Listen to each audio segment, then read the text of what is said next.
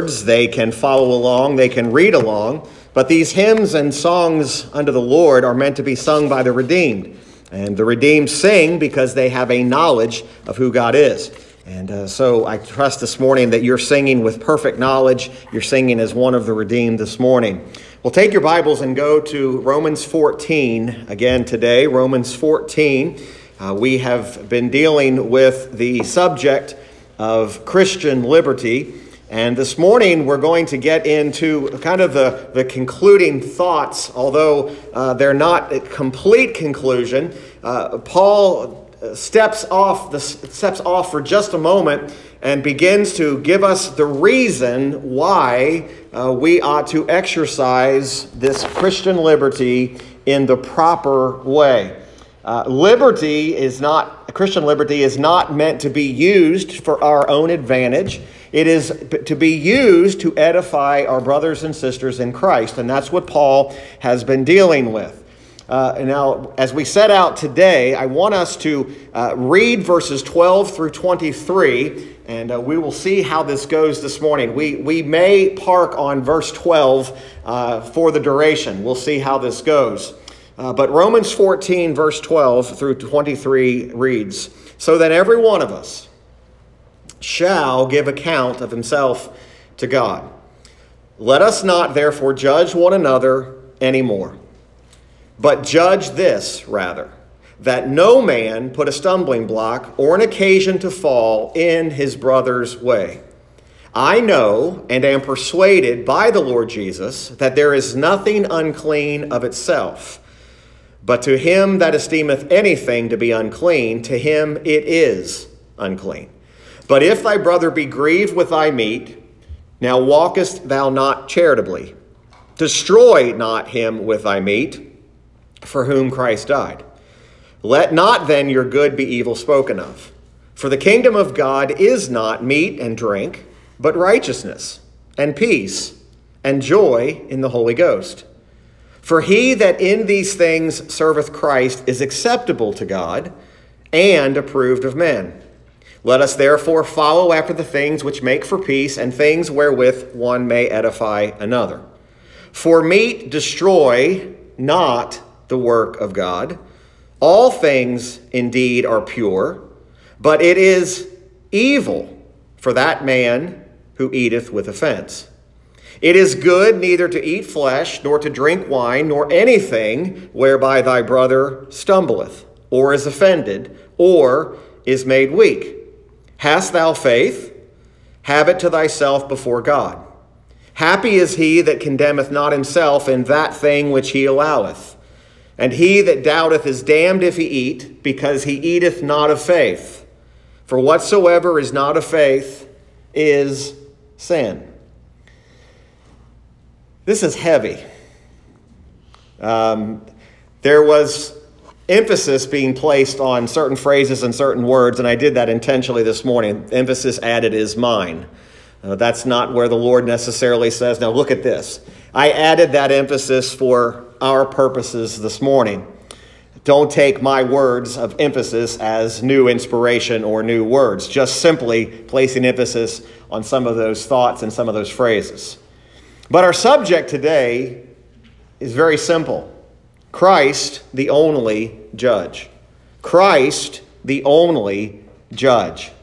Again, let's take notice of verse number 12, which establishes everything that Paul says after verse number 12 and also takes into account everything he has said previous. That's context.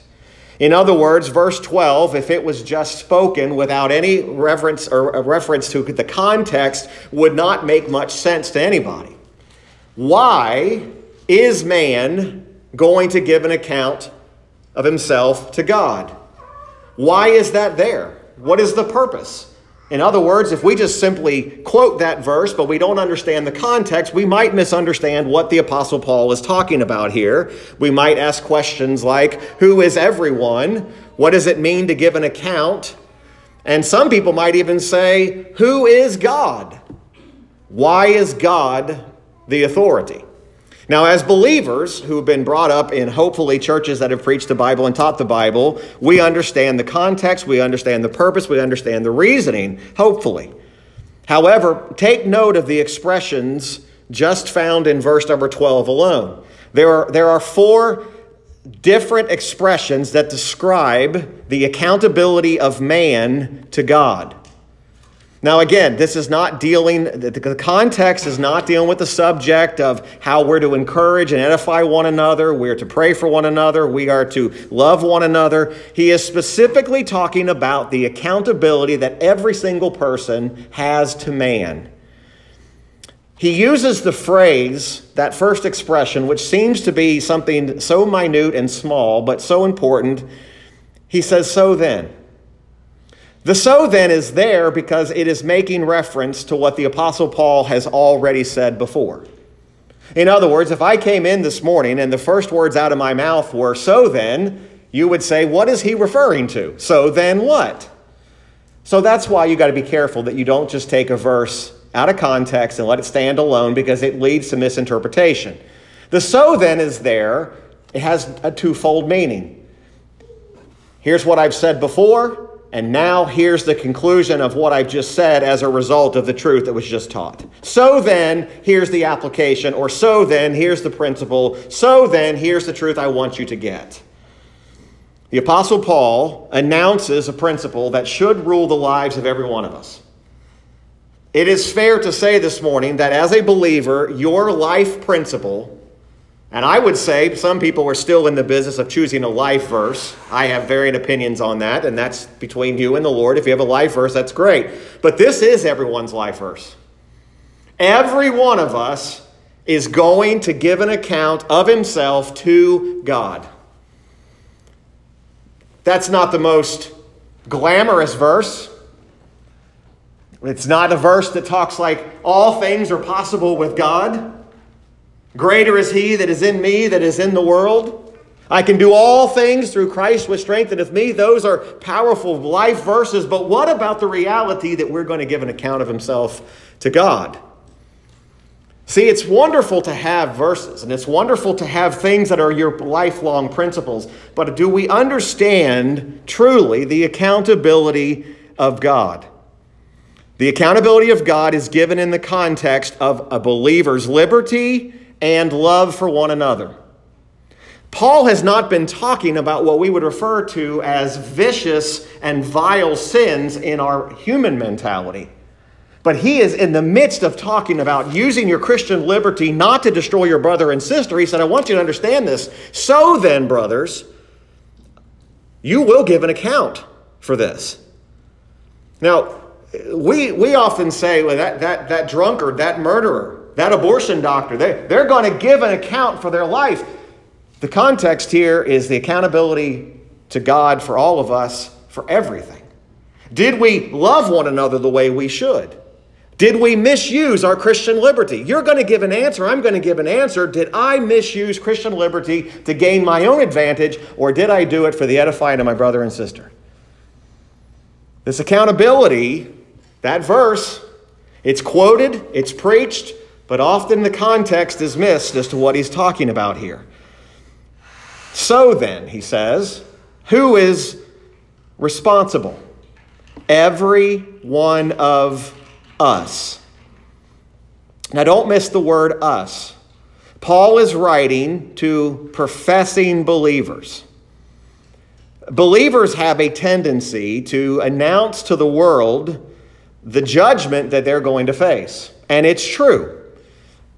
The lost man, the lost woman, is going to stand before the great white throne of God and is going to stand before him. But we often forget about our own accountability and that we are going to stand before a throne that seated upon it is the Lord Jesus Christ himself. It's not the great white throne judgment, it's referred to as the Bema seat. We are going to give an account for the things which we have done in our bodies. We will give an account for it. Every one of us. If you're a believer today, you have an appointment day already set. Your time is already determined when you will personally stand before God. It's not something you can call and change. It's not something you can call and, and say, uh, can, can it contain this? It's already there. That appointment day, every one of us, every believer, needs to understand that this is facing all of us. It requires us that to understand Paul is saying, Christian brothers and sisters, I want you to understand that you will give an answer for this matter. At the same time, it's a truth that is revealed not just here, but it is in its true context is also revealed in other portions of Scripture. That's how to properly study the Word of God. Don't isolate a text. Take that text, compare it with Scripture, and see if that's ever spoken of in any other place. So let's hold our place here in Romans and go to 2 Corinthians chapter number 5, and we'll come back here to Romans, of course. But 2 Corinthians chapter 5, verse number 10. 2 Corinthians chapter number 5, verse number 10. Paul again is writing to people who are believers. And he's reminding them of things that are to come. And in 2 Corinthians 5, verse number 10, here's what Paul says For we must all appear before the judgment seat of Christ, that everyone may receive the things done in his body according to that he hath done, whether it be good or bad. Knowing therefore the terror of the Lord, we persuade men, but we are made manifest unto God.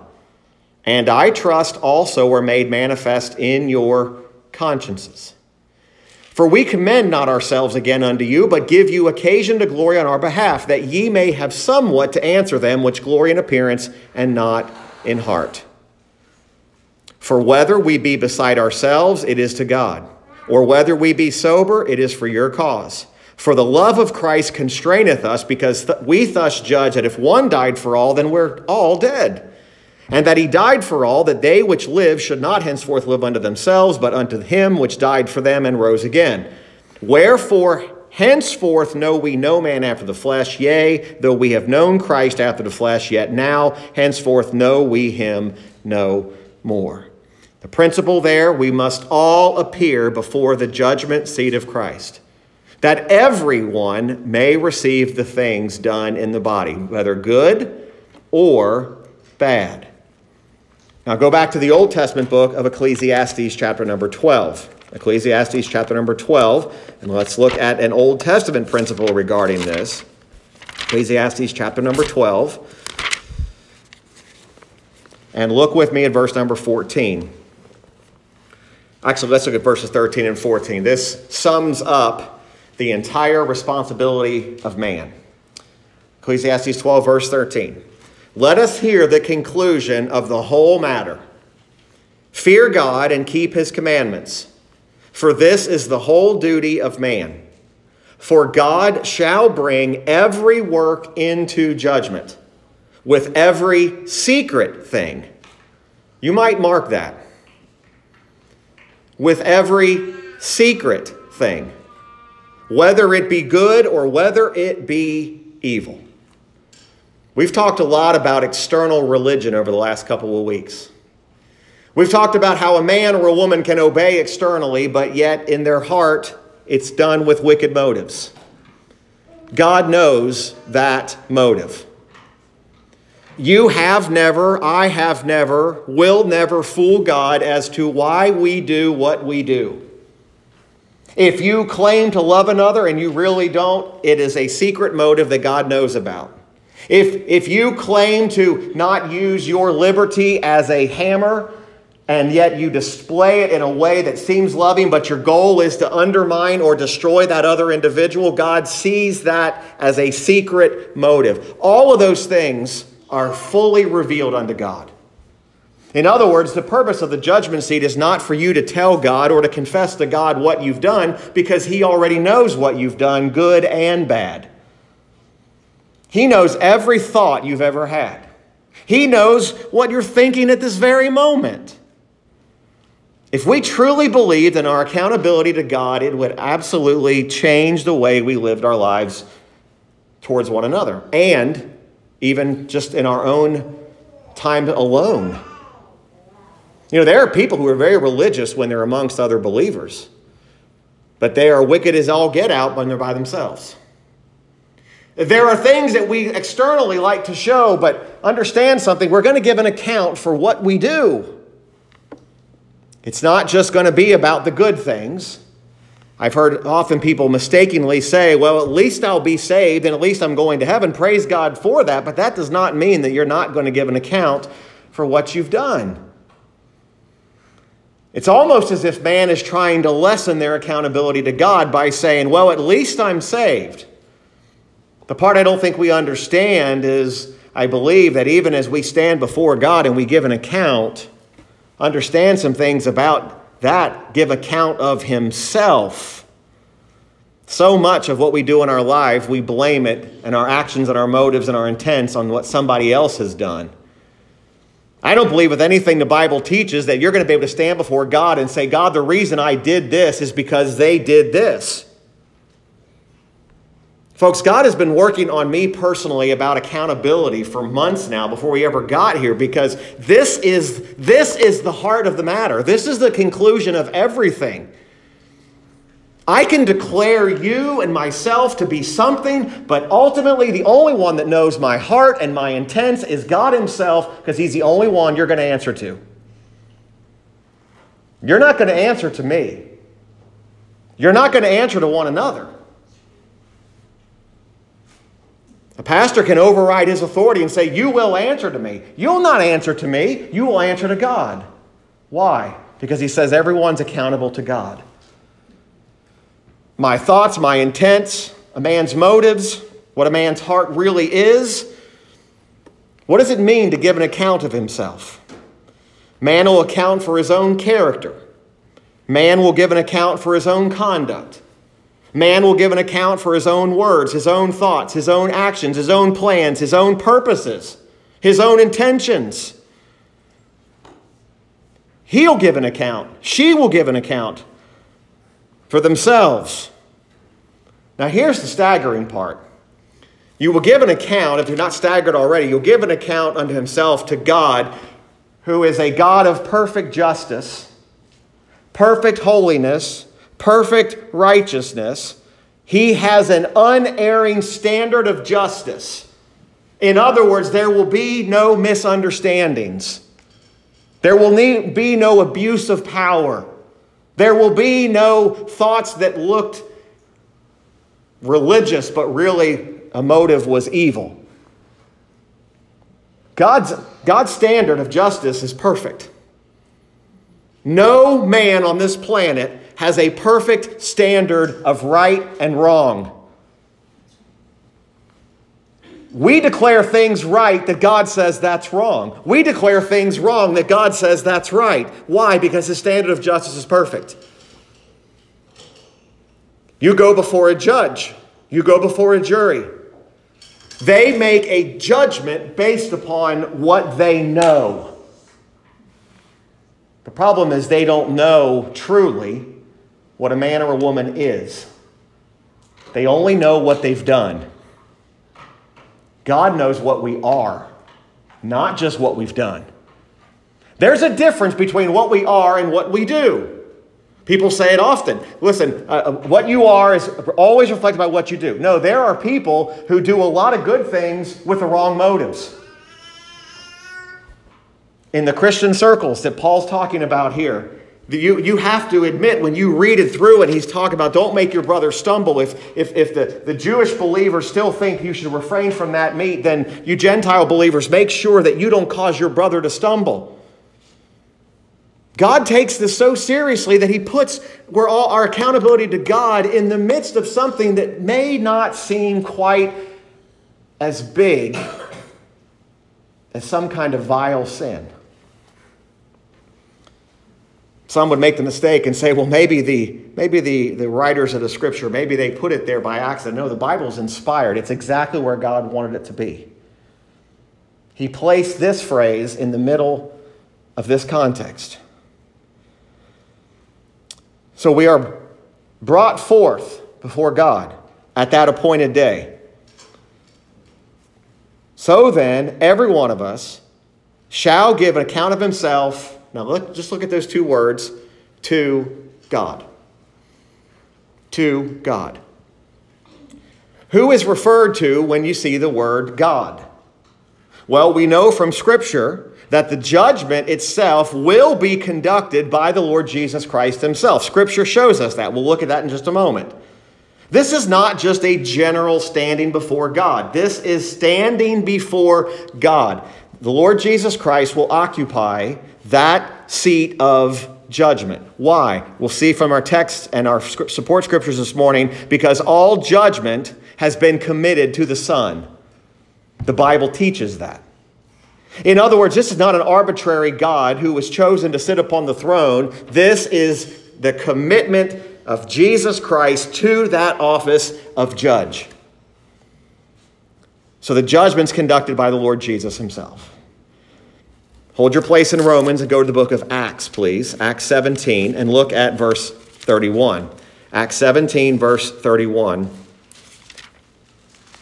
Actually, wait, that reference is not right. I May have to come back to that one.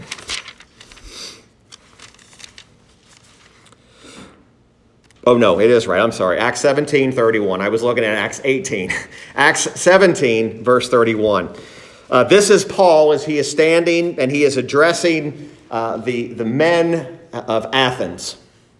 And in, he, he goes and he, he's talked about the, the, the altar made unto the unknown God. In other words, the men of Athens worshiped a God ignorantly. They worshiped a God that, that they didn't even really know. And Paul begins to give a, a theology lesson on who God really is.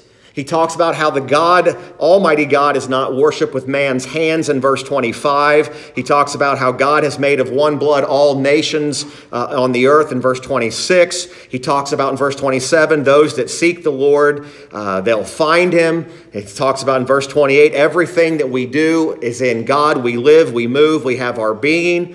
He talks about in verse 29 we are the offspring of God. And he says this He said, We ought not to think that the Godhead is like unto gold or silver or stone graven by art and man's device. Now remember, Paul's saying that because he walks by an altar made to an unknown God. People were worshiping a God that did not even exist. Today, the word God has been thrown around so much in society that people just say, Well, I have my own God. When Paul says in our text, to God, he's declaring the only God.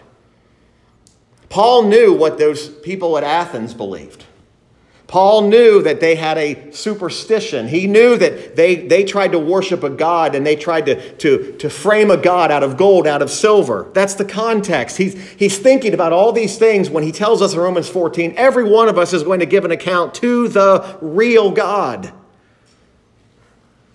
Now, again, look at Acts 17 and look at verse 30. And in the times of this ignorance, God winked at but now commandeth all men everywhere to repent. Why? Because he hath appointed a day in the, in, in the which he will judge the world in righteousness. By that man, mark this, by that man he will judge the whole world in righteousness, by that man whom he hath ordained. That man is Jesus. He goes on, whereof he hath given assurance unto all men, in that he hath raised him from the dead. Jesus' resurrection was the declaration by the Father that Jesus Christ is the ordained judge of all man. And when they heard of the resurrection of the dead, some mocked, and others said, We will hear thee again of this matter. Some responded by saying, Yeah, the resurrection, that really happened.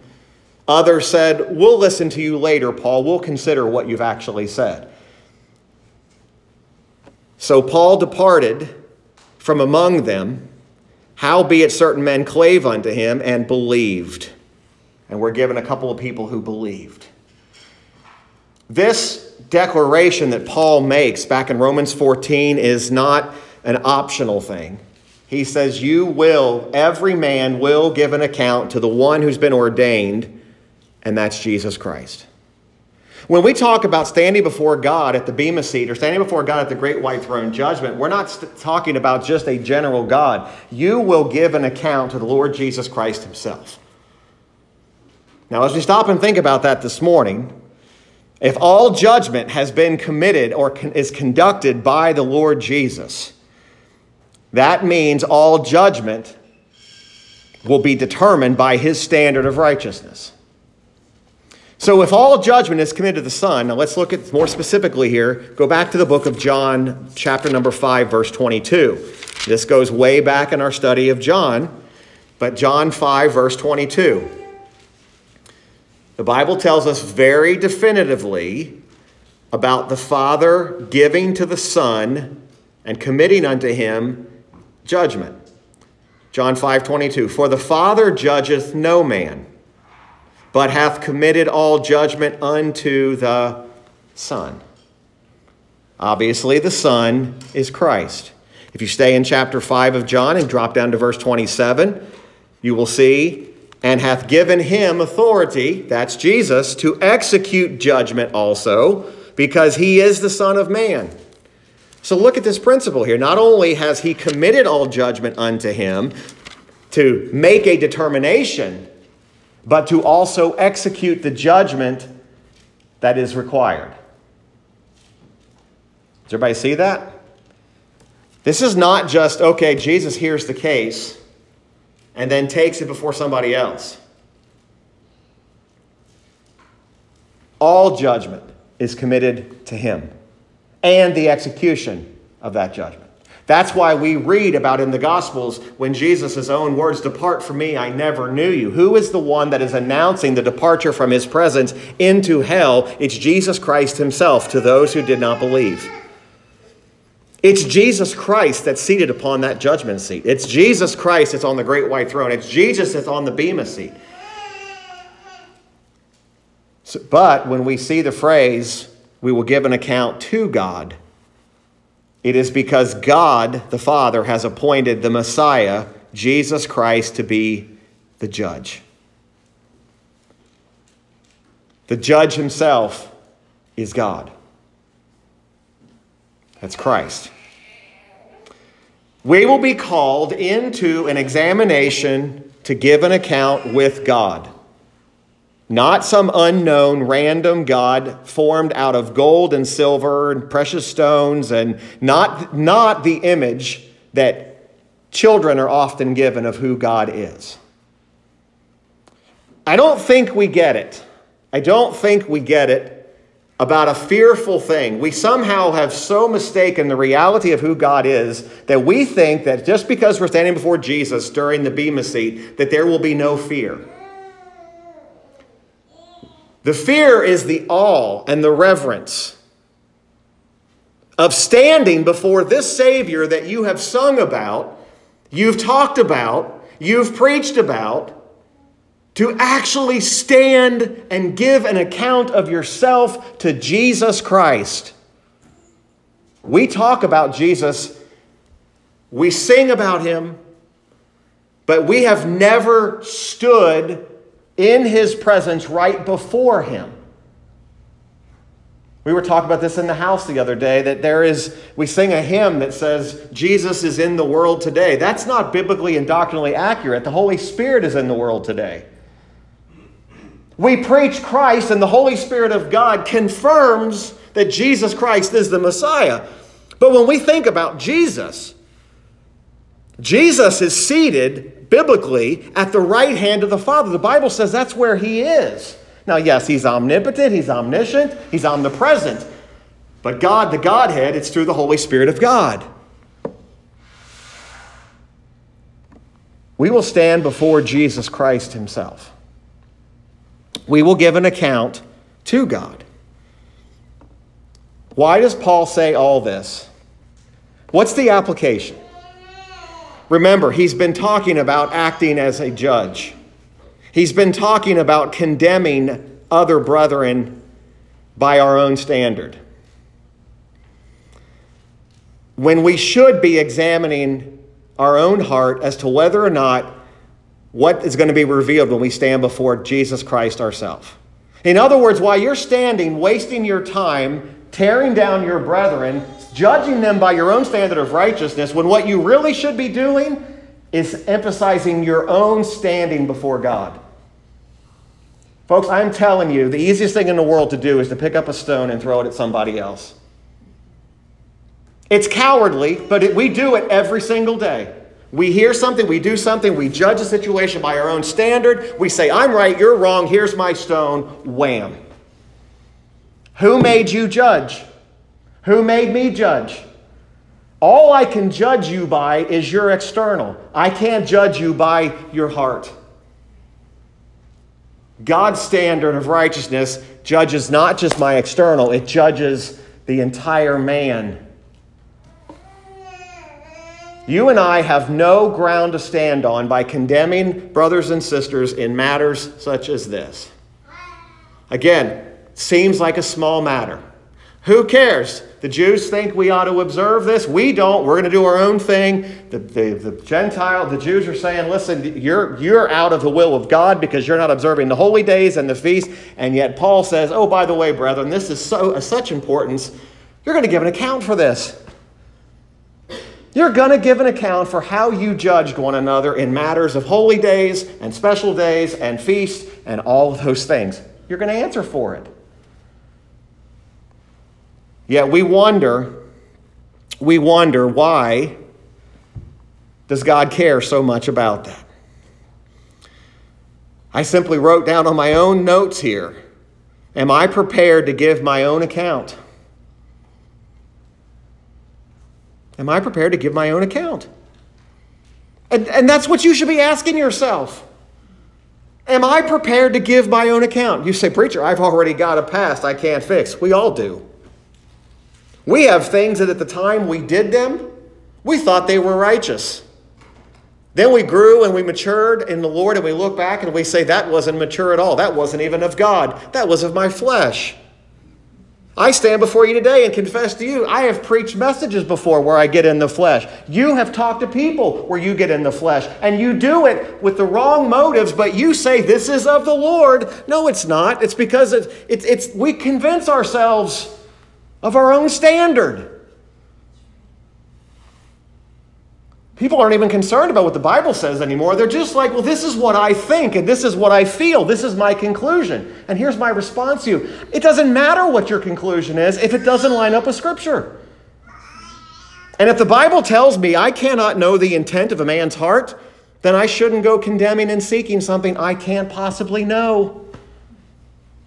You say, well, I can know it because I see what he does or doesn't do, or what she does or doesn't do. That still doesn't tell you the whole person.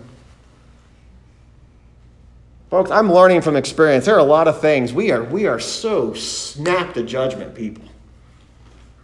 We look at something and we think we're just so righteous and so good with God, we just say, yeah, this is what happened. This is it. And the reality is we don't even know, we don't even know a percent of what's really the truth. Why? Because we're not judging by the standard which God has set. It's more common to come into churches now and be condemned than it is to be edified.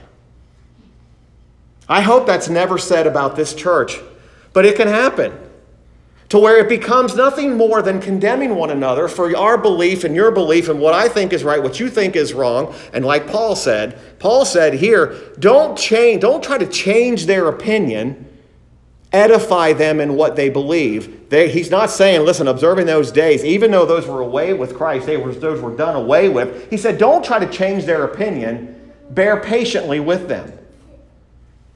And you Jews who believe you, that those Gentile believers ought to be obeying these things, don't condemn them for not living up to your level of expectation. Folks, by way of application, this is true in every aspect of church life. And I said this when we started this chapter this is not just about meat and holy days, this is about in anything.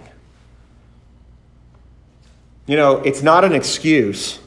It's not an excuse, but people often come into churches and they see and they realize right away that the standard that that church operates by is not what God thinks, it's what the people sitting in the pews and what the pastor behind the pulpit thinks. The standard is not you and I. It never has been, it never will be. You and I are never going to be able to fully, completely judge. Now we can come to a we can come to our own conclusion that lines up with Scripture, but to declare that we know every aspect of that person is not true. Based upon this truth, Paul is going to conclude in these verses, verses 13 through 23, which we're not even going to touch today. I want us to think about our own account, giving ourselves our own account of ourselves to God. Previously, what Paul has been talking more about is what you shouldn't do, and now he shows us what should be done. Understanding our accountability to God, here's how you don't abuse your liberty and here's what you, you definitely should do instead. Now, the Apostle Paul can conclude, and we conclude with this thought this morning very simply every individual answers only to Christ alone, believers and unbelievers. Different places of judgment, different times of judgment, but every knee will bow and every tongue will confess that Jesus Christ is Lord. That's believers and unbelievers. Our sins, no question, as believers today, our sins have been blotted away by the blood of Christ. You and I, our sins have been forgiven. They are remembered no more as far as the east is from the west. Knowing that, we should keep ourselves from indulging in sin. We should keep ourselves from doing those things which are contrary to the Word of God. And we should desire and set forth a life that desires to live for the glory of God alone. But we need to keep in mind that the accountability of our lives is to Christ alone. For our conduct, for our stewardship, for our love towards one another.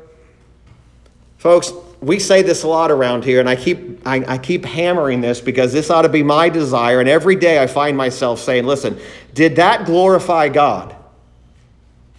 Our whole desire is to glorify God.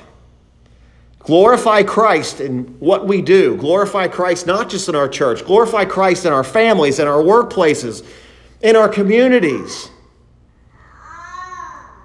We're to glorify Him, not cast down. We ought to desire to be a good witness for Him. Folks, I've said this and I'll say it again. Being a witness for Christ is not an event, it's your life. If all we say is, I'm going to go witness for God, you make it sound like it's an event. Every moment you live is a witness unto the testimony of Jesus Christ. You're a witness in your own family. We, so, we somehow have missed this. We've said everybody out, everybody out there needs to hear Jesus. Everybody out there needs to seek Christ. And they do. But so does your husband and your wife and your kids and your grandkids. They need to see a testimony of a person who's really been converted and changed by the gospel of Jesus Christ. That's what they need to see. A witness is not an event on a calendar, it's not a time when I go and do something, it's every opportunity. When you're checking out the supermarket, you are a witness for Christ, whether you want to be or not. When you're walking up and down the, the, the, the, aisles of that store, you're giving testimony to who you are and who Christ is. And again, I'm not talking about we're just lifestyle evangelists. I'm telling you, every aspect of your life is to be to the glory of God. He doesn't say what, he doesn't say, now specific activities are not going to be answerable to there at the, at the judgment seat of Christ. He said we're giving account to ourselves of everything. So as we consider this, and we'll think we'll deal with this more, this thought more next week. Never to set ourselves up as the ultimate judge in the conduct and the life of another believer. You know, what we might do instead of finding the weaknesses and exaggerating the differences, we might spend our time trying to figure out how to endeavor to help one another and quit causing each other to stumble. That might be a good idea. That might just be a good idea. Instead of saying that's what's wrong with you, why don't you find what's right? Or why don't you help encourage them to walk right and do it lovingly like you're trying to help your own child walk forward? What a change that would make. Instead of setting up your own pulpit and my own pulpit over somebody and lording over them and looking down at them and saying, listen, boy, you just got everything just all messed up. We'll deal with that more next week. But let's, let's set the standard to make our fellowship in Christ. Listen, there is no one who is in Christ who is lesser. I don't care how long you've been saved, you are no more valuable than the person who just repented yesterday. God doesn't need you any more than they need them. He doesn't need any of us. He doesn't even need you to correct what's being said wrongly about God. He gives us the privilege. He doesn't need us, He never has needed us. But I hope we'll take these things to heart. Let's stand together, we'll pray. There's a lot more we could say this morning, but we're going to stop there. We've got enough to chew on as it is. But as we pray this morning, let's intentionally try to think of ourselves today, not in a self centered, arrogant way, but this accountability. How you view others. What is your accountability personally? Let God, not some so and so needs to be. I wish they would have heard this. No, you did hear it. I heard it. You needed to hear it. So let's think on those things. Father, we thank you for your word. Lord, we realize this morning we, we fall short of the glory of God. We fall short in our opinions and our attitudes and our judgments. Lord, we can become so hardened in these things that we forget our own accountability. Lord, we, we are surrounded by error every day. We hear false doctrine, we see false teaching, we hear false interpretation. There's no question it's there, and we are called to stand for the truth, the truth of the Lord Jesus Christ. But Father, I pray you'd help us to understand what you've called us to do is to not judge the intents and the motives, but to simply be a living example of the truth, to preach the truth, to speak of the truth, the Lord Jesus Christ. Lord, personally and maybe selfishly today, maybe that's the wrong word, but Lord, we pray for us as an individual church.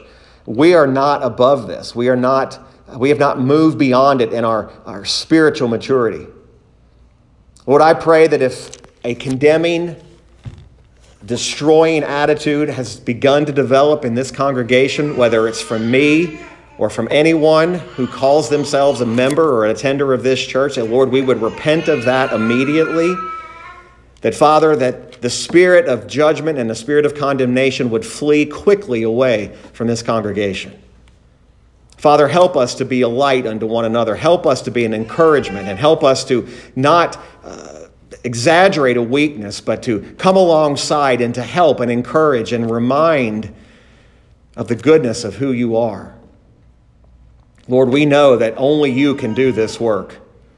We could go home today and make a list of resolutions, and those resolutions would only last as long as we're able to keep them. But Lord, if you change our heart, if the Holy Spirit changes us, convinces us, convicts us to turn from these ways, Lord, you can do and will do a mighty work. Father, we thank you that your word is pointed. We thank you that it is direct. That, Lord, you give us fearful things to consider. Lord, that we are going to be held accountable, and that ought to affect our conduct and our behavior. Lord, we thank you for this day. We thank you for what you've already done and what you're going to do. And it's in Christ's name and for his sake that I pray. Amen.